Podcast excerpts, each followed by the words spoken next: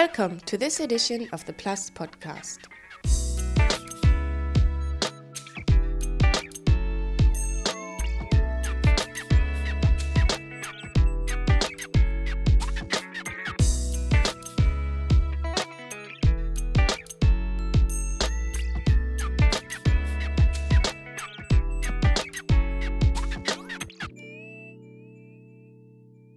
In this podcast, we'll be talking about photography.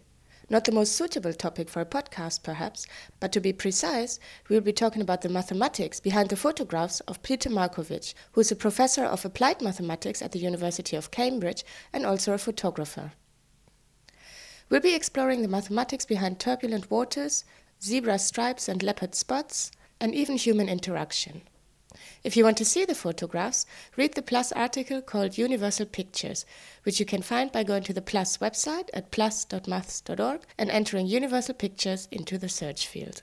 I started off my interview with Markowich by asking how mathematics and photography go together. First of all, they didn't at all. First of all, they were completely separate. But then at some point, when I, maybe two, two and a half years ago, when I looked through my pictures, I realized that many of them, that behind many of them, there is a mathematical story to tell.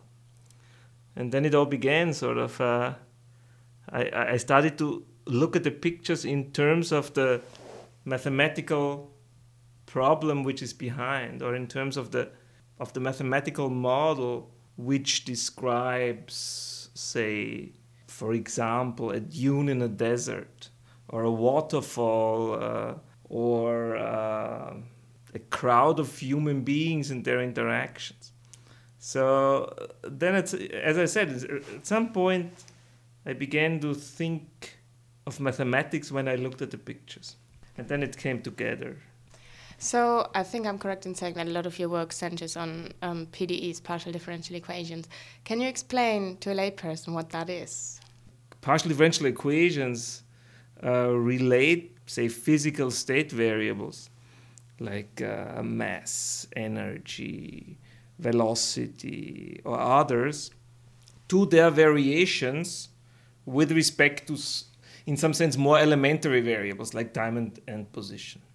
So, uh, classical examples of uh, partial differential equations uh, are, for example, the Schrödinger equation in quantum mechanics or even uh, Einstein's general relativity is framed uh, in the language of partial differential equations. Other examples are the Maxwell equations of electromagnetodynamics, uh, or if you want more mo- a more modern, fashionable example, the Black-Scholes equation of finance mathematics. Partial differential equations are indeed hugely versatile when it comes to applications. And it's these kind of equations that tell the mathematical story behind Markowich's photographs.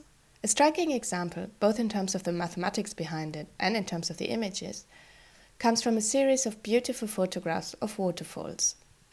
The mathematical problem behind this is how to describe the vastly complex phenomenon of turbulence. What is turbulence? Let's speak in like this. Turbulence is basically what you observe is a mixture of all scales.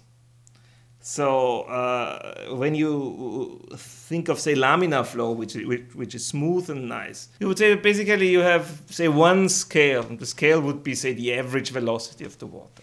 Now when you have a turbulent flow, the situation is completely different in in the sense of when you measure uh, the velocities in very uh, close locations, you could get completely different values. Uh, so you have a cascading of scales, you have mixing of scales. There is, of course, uh, big problems in the numerical simulation of, of turbulent flows because you can't restrict to, to one scale or two scales. You have to sort of cover all of them. But despite all the complexity, mathematicians have a model that describes the behavior of liquids surprisingly well. It's based on some of the most famous partial differential equations of them all. Navier-Stokes equations. Well, actually, they form. Well, in, I, I, should put it in, in the following way. Uh, the most simple version, that is the incompressible Navier-Stokes equations, but in three dimensions, uh, actually uh, are a clay problem, clay millennium problem. That means uh, you can essentially earn one million dollars if you prove that uh, the Navier-Stokes equations have a gl- globally in time defined smooth solution of finite energy, say. In other words, the problem of fluid flow, mathematically speaking, is still unsolved. And this is quite amazing, given that fluid flow modeling is essential in anything from meteorology to aircraft design. The Navier-Stokes equations express changes in velocity and pressure of a liquid of a given viscosity. When you solve the equations, you end up with functions that tell you the velocity and the pressure at any point in space and at any time, and this is exactly what you need in order to describe the fluid flow. The problem is that nobody knows if these equations actually do have exact mathematical solutions, and if they do, whether these solutions make physical sense. They might, for example, contain infinities or other singularities that don't square up with our intuition of how a fluid should behave. For practical purposes, engineers usually use approximate solutions, and these do amazingly well. But what we don't know is what, if anything, the Navier Stokes model tells us about the exact nature of fluid flow. Well, it's basically a, a, a coupled system of uh, three nonlinear partial differential equations uh, the unknown variable is the uh, well, the unknown variables are the velocities. So the three velocity components. Uh, another unknown, if you want, is the pressure, uh, the fluid pressure. When we think of of of, of fluids, then uh, basically we have the I mean our main idea is that the velocity field re- remains finite at every point but there is there is yet no mathematical theorem which really proves that. So many things could happen. Either well, the theorem could be true, the theorem could be false, but then we have to rethink the modeling, or or, or we have to rethink our intuition of nature. So what would that mean if if it actually were false? What consequences would that have for existing models? Um, I would say it would not uh, really change many things. It wouldn't change many practical things. Yeah, uh, these equations are used, for example, in airfoil modeling or uh, even in the modeling of spacecrafts. Uh, but basically, there many things are done by numerical computations, and very often we observe, say, large velocity fields. Yeah? But a numerically large velocity field uh, could also correspond to a mathematically infinite one. We just don't know. But uh, people know how to deal with large velocity fields which occur locally. So I don't think it would change a lot uh, in, in, say, in an engineering context. It may very well change our conception of, of fluid flows, though. Uh, of course, it could also mean that, uh, I mean, if this is not the case, it could also mean that the model is not adequate anymore when singularities occur. And there could be a different model. There could be a, it, it may be that it necessitates a different way of modeling, yes. I would not exclude that. Uh, if you ask my guess on whether the theory, well, the theorem of uh, globally smooth solutions is true or not, I would say 50 50. I have no idea. And honestly, it would take. I mean, people have tried really every available technique to solve this problem. And uh, there has been progress, but progress has been very, very, very slow. And uh, honestly, my feeling is that uh, if we do not develop completely new techniques, uh, we will not see a solution to, to, to the clay problems of the million dollars.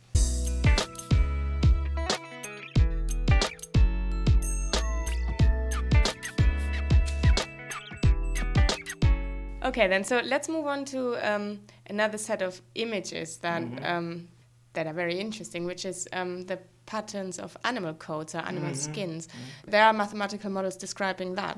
So could you explain us briefly, probably first the biology and then how the maths comes in? Well, I mean, I, am not really an expert on okay. the biology. I could just try. Uh, basically, well, the basic idea behind it it is that cells essentially migrate uh, towards a, a certain parts of the animal skin, and their migration is more or less controlled by by chemical sensing. So the idea is that they sense a chemical which tells them where to go. Yeah? And in the end, this sort of generates the pattern. Uh, the mathematical, I would say, descriptive theory was based on a very ingenious idea of Alan Turing, British mathematician, uh, who wrote down a system of what we call now reaction diffusion equations, which showed the effect of diffusion caused instabilities.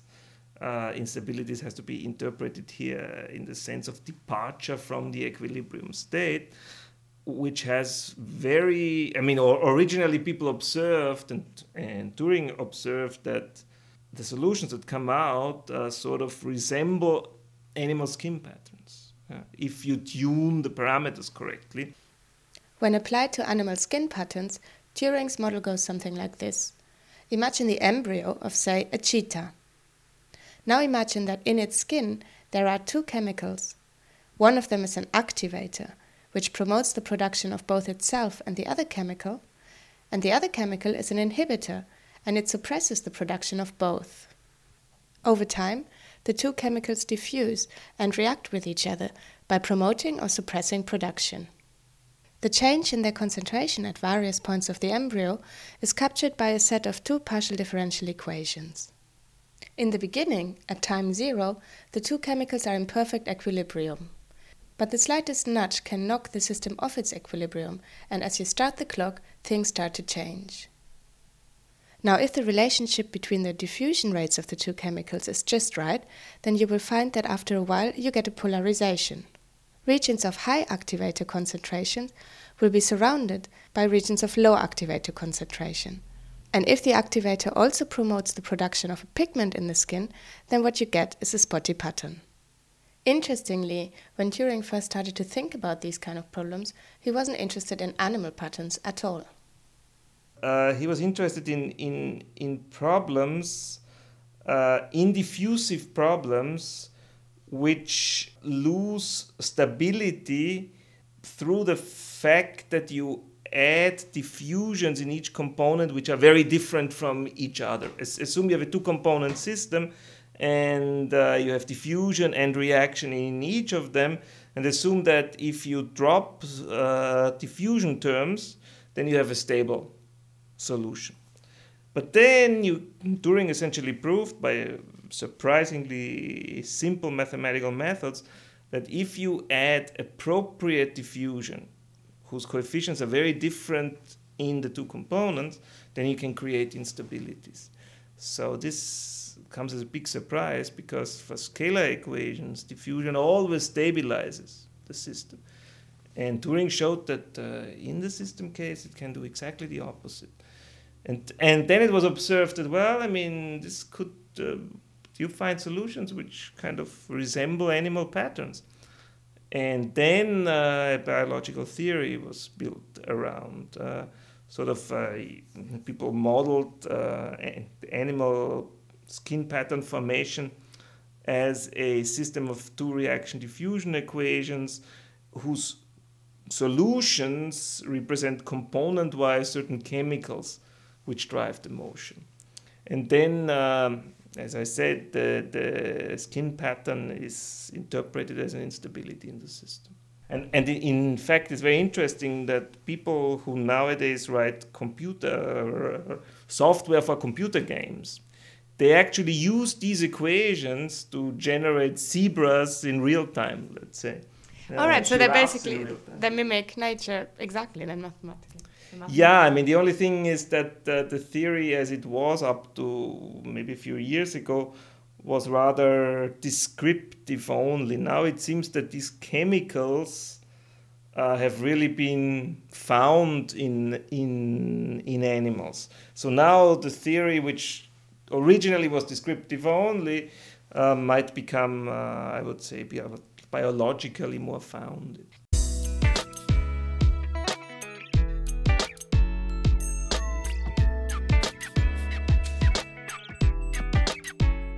The images I looked at, the images that you took, they're not just images of nature, which where it's understandable that there will be mathematics behind it, but you've also got in images of people, mm-hmm. and you also describe um, a bit of mathematics that can describe people's behavior, for example, opinion forming, mm-hmm. things like mm-hmm. that. So can can you tell us something about that? Well, actually, this is based on on what I think is a very clever recent idea and that is applying uh, principles of statistical physics to human interaction. Uh, so, I mean, if, if you think of like a gas, think of air. Uh, how, how is transport in a gas affected? Well, basically, a gas is collision driven. You have to think of that atoms in the gas collide. And uh, how do they collide? Well, in some sense, they collide as, as billiard balls do. Uh, so uh, you have, if you check, I mean, if you observe two atoms, they come into a collision with, or into a collisional event with uh, certain incoming velocities and move out of the event with other velocities. But you can sort of relate the outgoing ones to the inco- incoming ones in a very clear way. So this is gases. This is Boltzmann's statistical physics theory, what we call now the Boltzmann equation. Uh, of gas dynamics, and, it, and and and we have all these nice, uh, beautiful uh, properties like the growth of entropy and so on.